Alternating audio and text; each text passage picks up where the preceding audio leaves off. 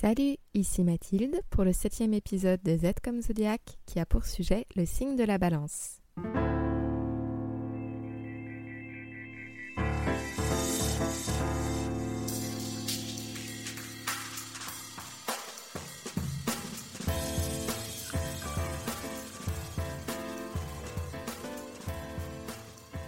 Si tu ne connais pas encore cet avertissement par cœur, je te conseille d'aller écouter les épisodes précédents.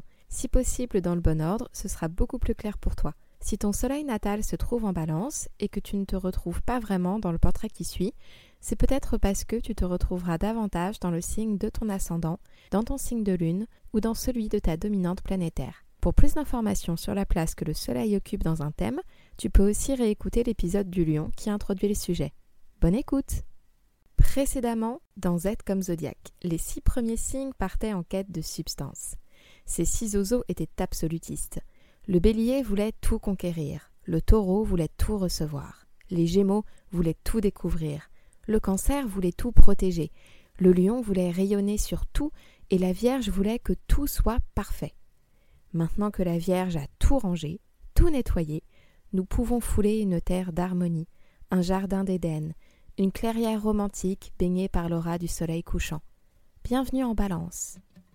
Comme nous sommes parvenus au bout de cette première étape zodiacale qui parlait de conquête de soi, nous entrons désormais dans un nouveau cycle qui nous invite à la conquête des autres. Or, pour se lier aux autres, il va falloir arrondir les angles. La balance le sait, elle qui a pour souci de maintenir la paix entre les deux hémicycles de notre roue zodiacale. C'est un signe d'air cardinal. L'équinoxe d'automne apporte équilibre entre jour et nuit. Mais contrairement à l'équinoxe du printemps, qui célèbre le triomphe de la lumière, les plateaux de la balance penchent en faveur du recul du jour et de la progression du monde nocturne. Le soleil décline. Ce n'est pas pour rien que notre astre grandiose se trouve en chute en balance. Voilà un signe crépusculaire. Pour citer Barbeau, l'équinoxe situe l'équilibre entre l'édifice construit et les forces qui en préparent la ruine. Côté météo, les derniers fruits se détachent des branches et tombent au sol, et les arbres se dépouillent tranquillement de leur feuillage, annonçant un nouveau rythme de vie. Et les arbres se dépouillent tranquillement de leur feuillage, annonçant un nouveau rythme de vie. Puisqu'il n'y a plus rien à produire, à mûrir ou à récolter, il s'agit de se tourner vers une vie plus intellectuelle, plus spirituelle. Paradoxalement, en ce début d'automne, c'est un renouveau de notre vie intérieure qui se produit, comme un printemps de notre esprit et de notre âme. Ça te semble contradictoire? Ce n'est pas grave, la balance sait y faire avec les paradoxes.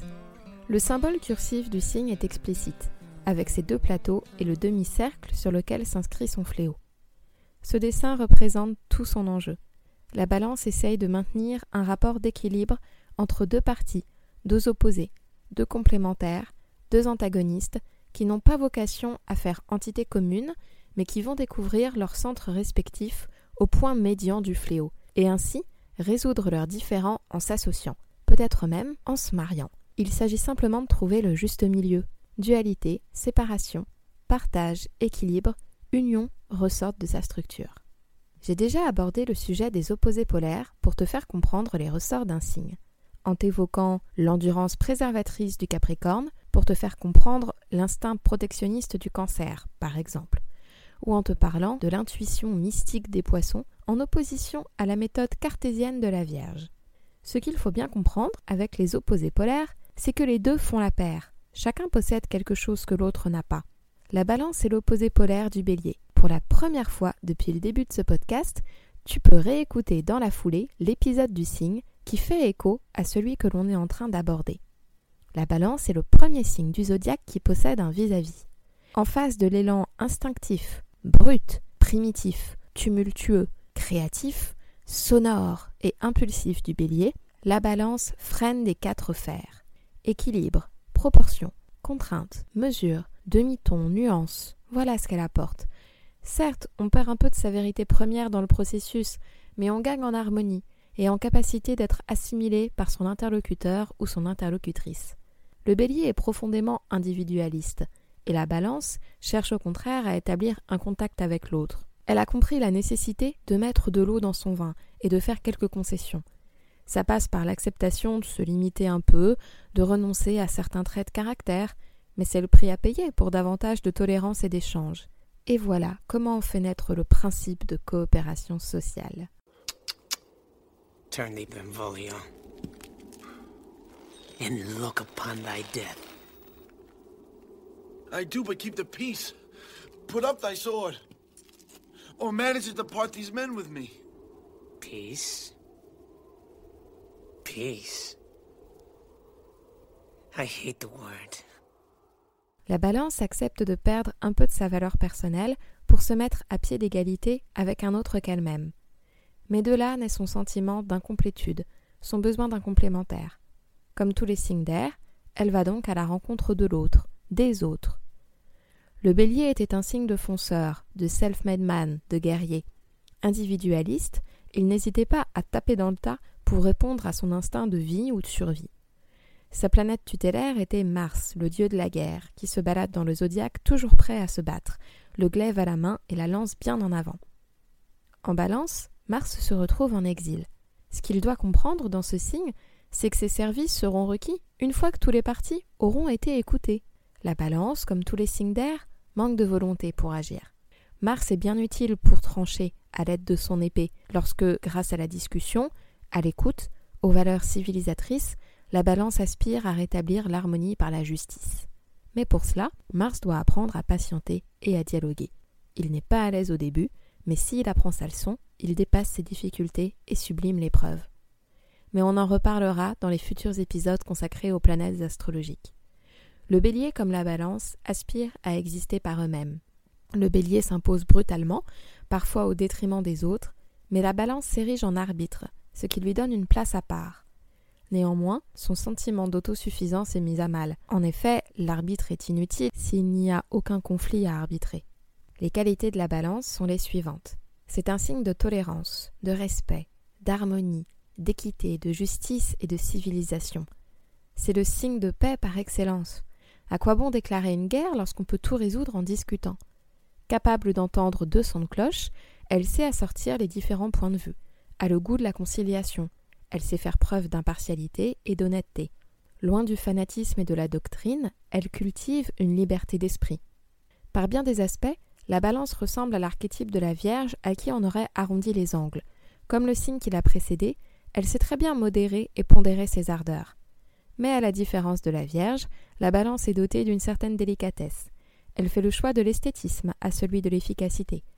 Si le bureau de la Vierge est extrêmement bien rangé, à l'aide de ses trieurs, de ses tiroirs, de ses nombreux pots, un pour les crayons, un pour les trombones, un pour les post-it, et un différent par couleur d'élastique, celui de la balance est certes d'apparence plutôt rangé, un peu moins lorsqu'on ouvre ses classeurs joliment décorés de masking tape, mais il est surtout joli et possède quelques bibelots qu'elle a harmonieusement disposés sur son plan de travail. La balance se trouve en quête d'affection, affection qu'elle prodigue elle-même par de multiples attentions. C'est une romantique, une sentimentale qui cherche à vivre en affinité élective. Ainsi, c'est tout ce que notre société projette dans l'idée d'une féminité consensuelle.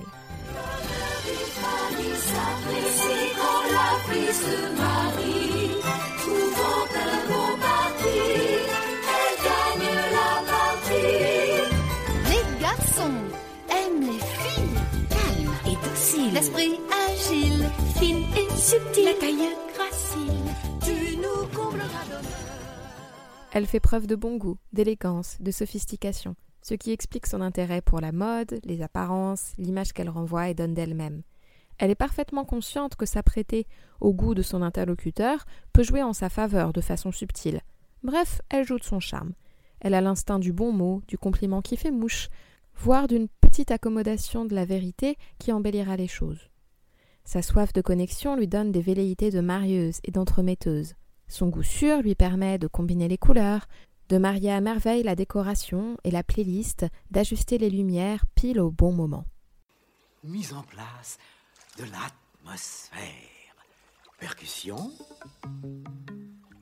cordes, cuivre, charme. Regarde-la, douce et fragile à la fois. Elle ne dit rien, elle se tait, mais ton cœur brûle en secret. Tu ne sais pas pourquoi, mais c'est plus fort que toi, t'aimerais bien l'embrasser. Communicative, elle aime parler, discuter, échanger. En cela, elle plaît car il est toujours agréable d'être écoutée et entendue. Elle sait séduire par une exquise gentillesse, d'autant plus qu'elle a horreur du bruit et du conflit. Elle sait se montrer agréable afin que chacun soit aimable en retour avec elle. La balance est à la recherche d'affinité. Elle vit avec les objets ou les personnes qui rendent son quotidien plus agréable. Elle se nourrit des contacts qu'elle tisse, se lie facilement, s'épanouit en sympathisant, se montre apte à créer un réseau de liens et d'affection. Mais, comme tous les signes du zodiaque, elle a aussi les défauts de ses qualités. Tout d'abord, son atout séduction peut se transformer en art de la manipulation, d'autant qu'elle n'est pas dans l'action. Rappelle-toi qu'elle est opposée au bélier, et elle se trouve donc bien soulagée qu'on se batte à sa place. Or, lorsqu'on a horreur de la violence, quel meilleur moyen pour convaincre quelqu'un que d'user de ses charmes, afin de lui insuffler l'envie d'agir pour notre cause? C'est la princesse prise au piège, face au dragon prête à la dévorer, incapable de courir dans ses jolis jupons qui entravent sa démarche, qui ne peut se battre pour elle-même car elle ne porte pas d'épée et quand bien même on lui en donnerait une, personne ne lui a appris à se servir d'une arme, alors il n'y a rien d'autre à faire que des œillades au preux chevalier en espérant qu'il inscrive la survie de la petite demoiselle en haut de sa to-do list. La flatterie et les artifices sont les armes de ce signe. Utilisées avec parcimonie, ça ne peut pas faire de mal, mais lorsqu'on en abuse. Dread reading scripts that have no women involved in their creation because inevitably I get to that part where the girl turns to the guy and she goes, What do we do now? Now, do you know any woman in any crisis situation? Any woman in any crisis who has absolutely no idea what to do? La grande ambivalence de la balance, c'est son incapacité à exister seule. Elle n'existe que par rapport à autrui. De là sa peur de la solitude, sa crainte de se retrouver face à elle-même. Qui suis-je s'interroge-t-elle. Incertaine, elle brandit alors son miroir. Son reflet lui renvoie l'image rassurante du stéréotype qu'elle s'efforce de suivre, car la flexible balance s'adapte et adopte volontiers l'uniforme de son voisinage. C'est un signe qui utilise l'autre comme un miroir, comme un ustensile de mesure et de comparaison qui va l'aider à se trouver elle-même. Suppose you were well known for not caring what other people think of you, and then suddenly you did something that showed maybe you do care a little about what other people think of you? Would that invalidate everything you'd done and said up to then and make you a hypocrite? Daria, you're giving me a headache! Armée de son immense capacité à faire preuve d'empathie, à capter les nuances et à peser le pour et le contre, la balance essaye de trouver une juste mesure aux passions du zodiaque. Comme d'habitude, ça part d'une bonne intention. Elle ne veut léser personne et porte en elle un précieux idéal de justice. Mais en refusant de voir le mal là où il est, en faisant le choix du pacifisme à tout prix, sa vision devient absurde.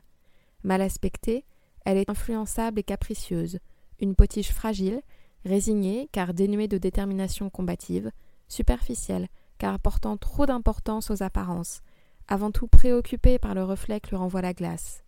On lui reproche alors son narcissisme, sa tiédeur, sa difficulté à choisir, ses hésitations et son incapacité à avoir une opinion tranchée.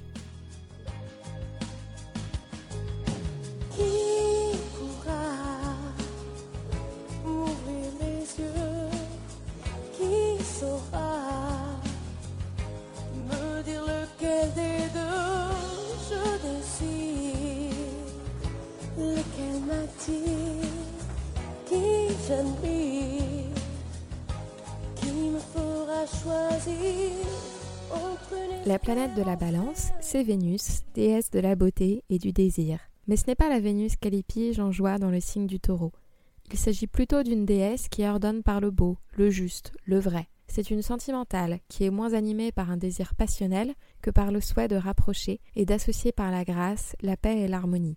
Les deux planètes, dites en débilité dans le signe, sont Mars, notre combativité et notre aptitude à la lutte, qui se trouve ici en exil, et le Soleil, notre volonté qui y est en chute. Cela illustre bien le non-sens de l'effort de la balance.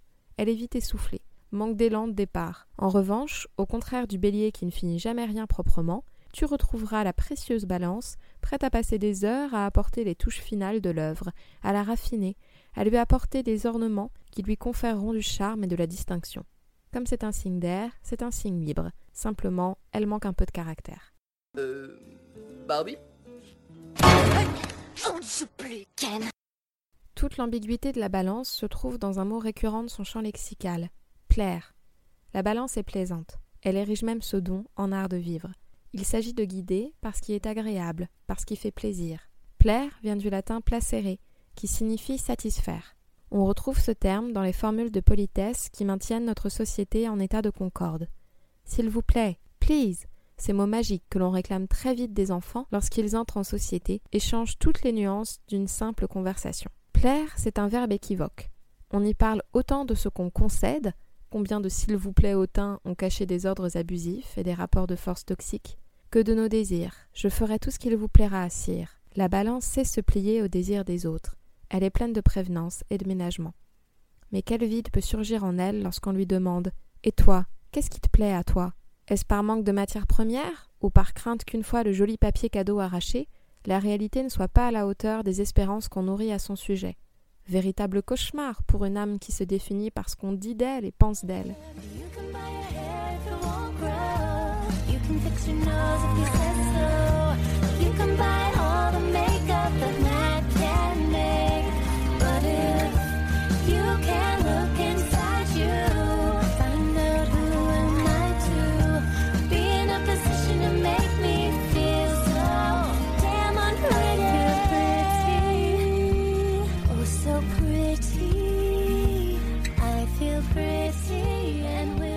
C'est la stratégie de ce signe que d'enjoliver et créer du beau pour maintenir la paix dans le cœur des autres. Elle détesterait léser qui que ce soit, faire de la peine, paraître pour la méchante. Alors elle s'accommode des défauts de chacun et pardonne volontiers, quitte à s'oublier en cours de route, quitte à accepter des compromis désavantageux. On peut abuser de la balance, elle acceptera n'importe quoi pour maintenir la paix des ménages. Le glaive rangé dans son fourreau, elle refoule sa colère et sa frustration. Quel gâchis S'il y a une cause pour laquelle il vaut le coup de se battre, c'est bien celle de la paix, n'est-ce pas? Sa mélancolie est certaine. Elle ressent un lien organique avec son environnement. Elle s'imprègne facilement de ce qui circule dans l'air. Elle se laisse contaminer par l'humeur ambiante et laisse la contagion se propager en son centre. I saw my whole life as if I'd already lived it. An endless parade of parties and cotillions, yachts and polo matches. Always the same narrow people, the same mindless chatter. I felt like I was standing at a great precipice with no one to pull me back, no one who cared or even noticed. mais sentir ce fil de connexion entre elle et le reste du monde la renvoie à sa propre solitude, qui marque pourtant, encore un sublime paradoxe, la raison même de son désir de connexion. Pour lutter contre son impression d'errance, contre sa sensation d'être prise entre le marteau et l'enclume, la balance devrait se référer à son point de gravité, celui auquel est rattaché le fléau. Sa puissance arbitrale réside dans ses sentiments. Si elle se réfère à ce que lui indique sa propre sensibilité, le chemin sera tracé pour elle. L'amour triomphe de tout. Une balance qu'il a véritablement compris sera éternellement victorieuse.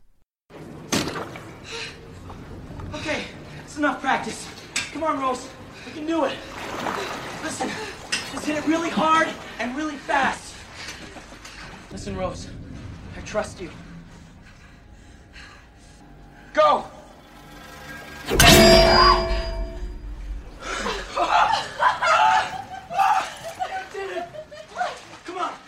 Les métiers marqués par l'énergie de la balance sont les suivants.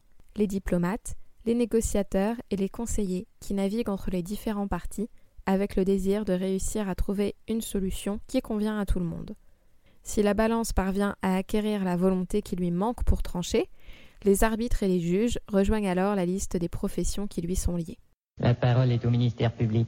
Évidemment, on y trouve aussi les métiers relatifs au mariage, et si on associe les énergies de la Vierge, on retrouvera des wedding planners de talent. On trouve aussi les métiers qui perpétuent des associations, notamment en ressources humaines, lorsqu'il s'agit de faire se rencontrer une personne et ses compétences d'un côté, et des employeurs en recherche de collaborateurs de l'autre.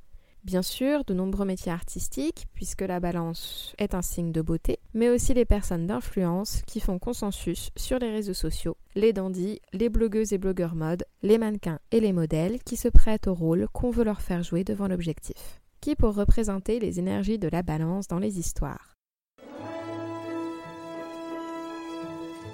Ms. Woods, you did well today. Really? You're applying for my internship, aren't you? I don't know. You should. You have a resume? Yes, I do. Um, here it is. It's pink. Oh, and it's scented. I think it gives it a little something extra, don't you think?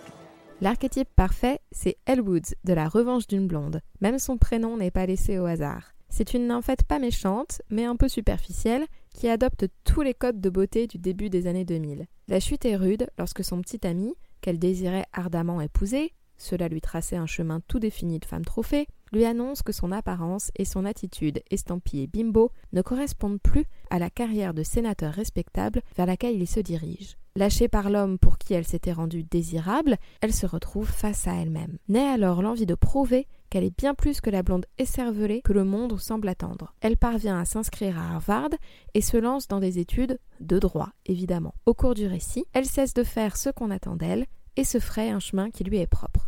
Elle se forge une véritable personnalité en utilisant sa grande sociabilité et ses connaissances de nymphette pour son travail d'avocate, en redéfinissant ses valeurs dans sa vie privée. À la fin du film, elle est moins consensuelle, mais est parvenue à s'affirmer en tant que personne et à trouver son équilibre.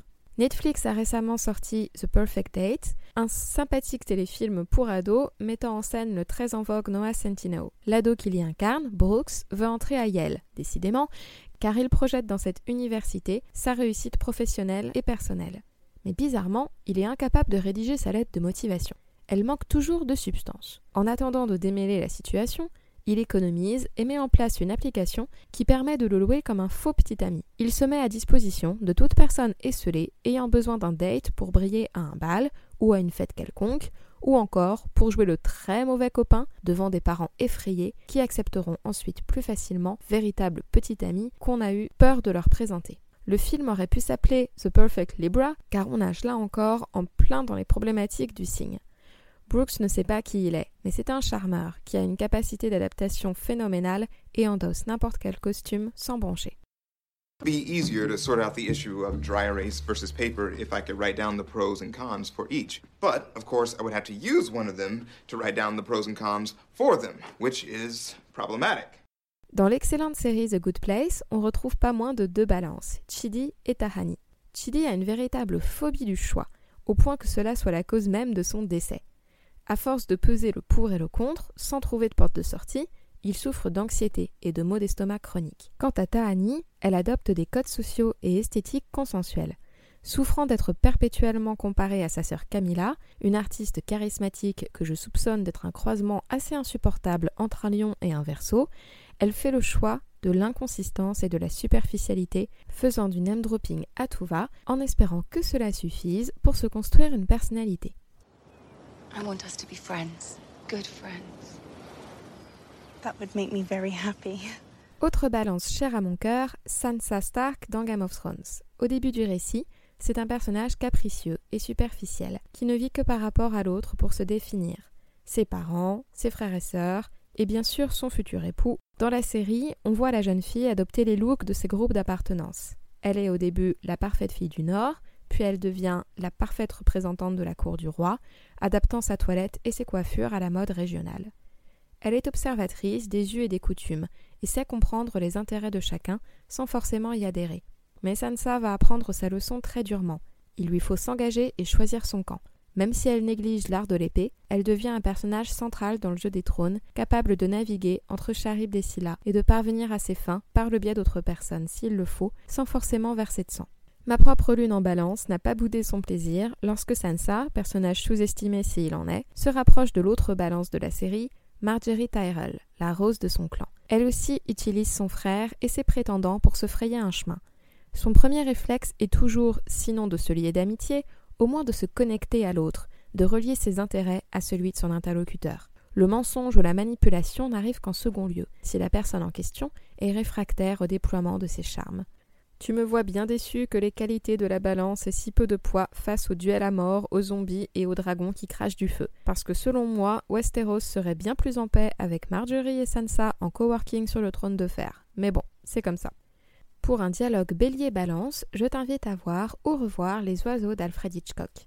Au début du film, l'héroïne, Mélanie Daniels, est une fonceuse toute bélier. Elle est impulsive, autocentrée et préfère l'action à la réflexion. Comme elle dilapide l'argent de son père en faisant la fête, elle se retrouve au tribunal afin de payer les dégâts de ses frasques. Elle se trouve néanmoins titillée par l'apparition de Mitch Brenner, un avocat très balance qui vit entouré de femmes dans le paisible bourg de Bodega Bay.